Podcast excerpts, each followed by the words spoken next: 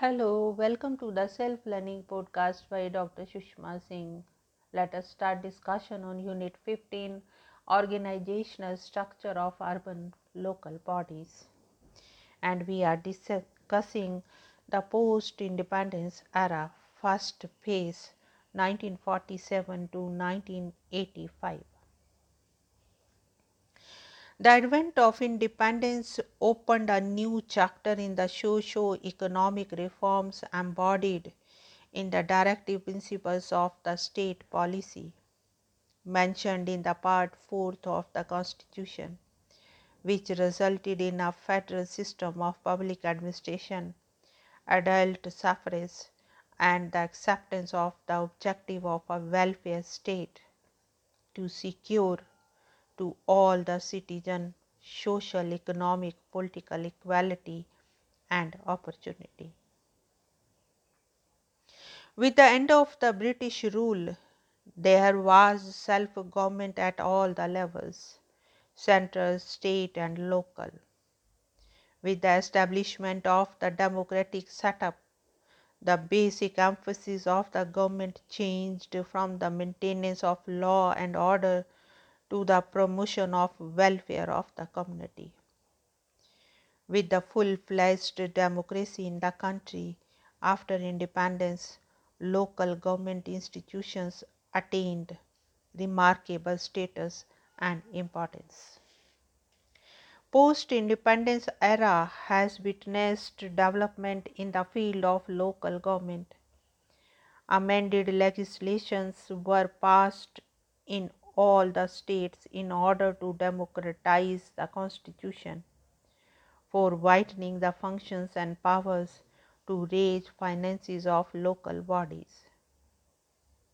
With the coming of the Constitution into force in nineteen fifty, the local government entered into a new phase. The Constitution allotted the local government to the state list of functions. Since independence, much important legislation for the reshaping the local government were passed in many states. The constitution of local bodies was democratized by the introduction of adult suffrage and the abolition of the communal representation.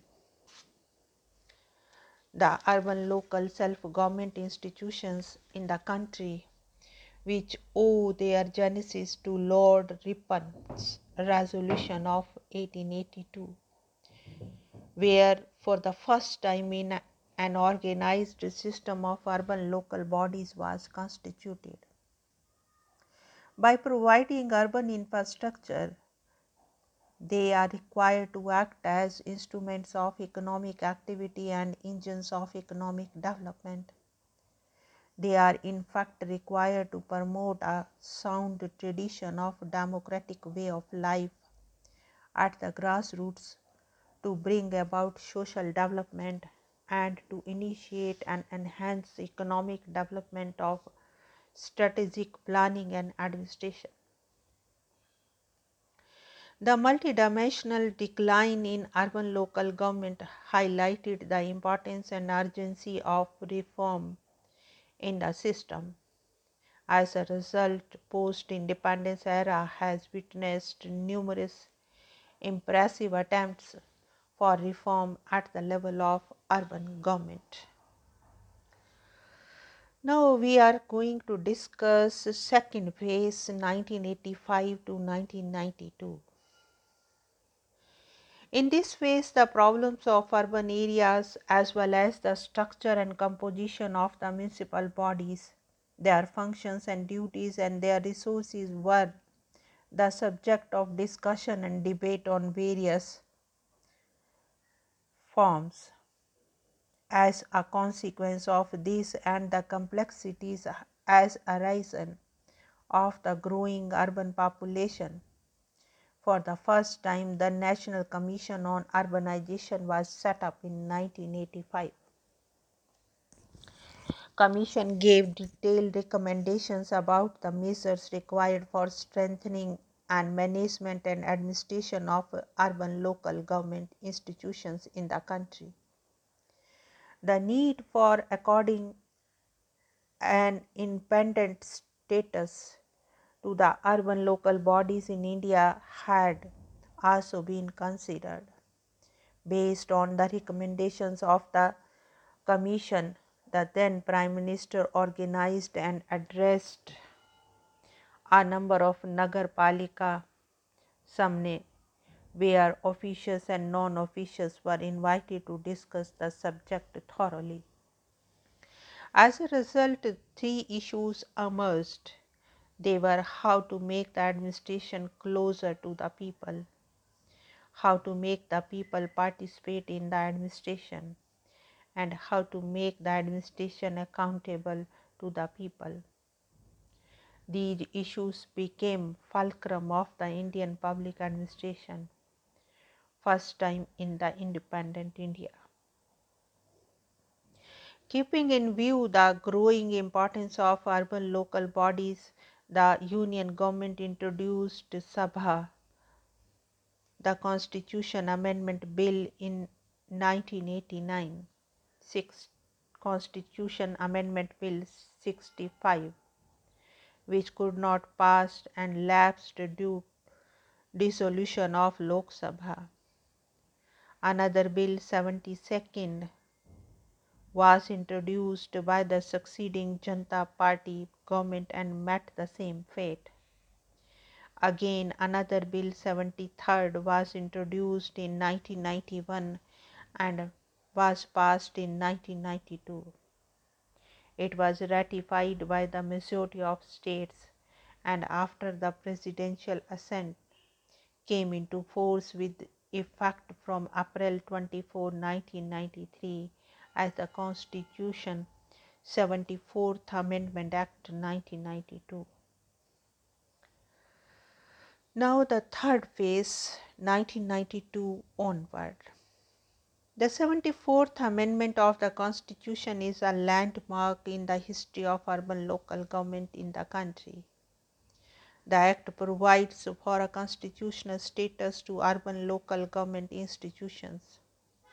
It contains two types of provisions, mandatory as well as discretionary. Mandatory provisions were those which were compulsory to be adopted throughout the country.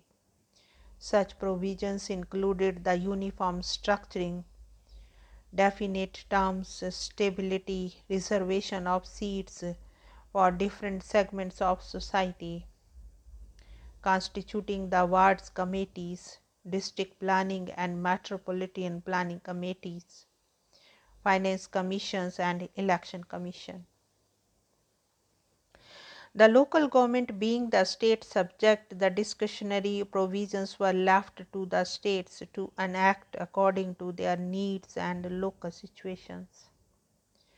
The Act facilitates the democratic decentralization and stability to urban local government units is aimed to accomplish the objective of being administration closer to the people. The representation of the weaker and the other vulnerable groups of the society ensures people's participation in administration by way of managing their own affairs. The permanency of the tenure of urban government destined the accountability of administration to the people. The administrative decentralization is practiced by setting up a ward committee in large towns. The constitution of Finance Commission every five years not only takes care of the finances of these bodies, but also widens the path of autonomy to this grassroots level government in the country.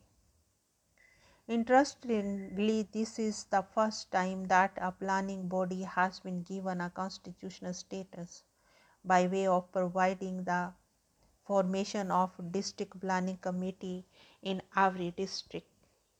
This new dispensation will have a fair, far-reaching impact on the decentralized planning and will certainly give a flip to the institution building efforts for shouldering the responsibility for plan formulation, which is an important prerequisite for macro level planning. Now let us wind up the session and take rest. Thank you very much for engaging yourself with the Self Learning Podcast.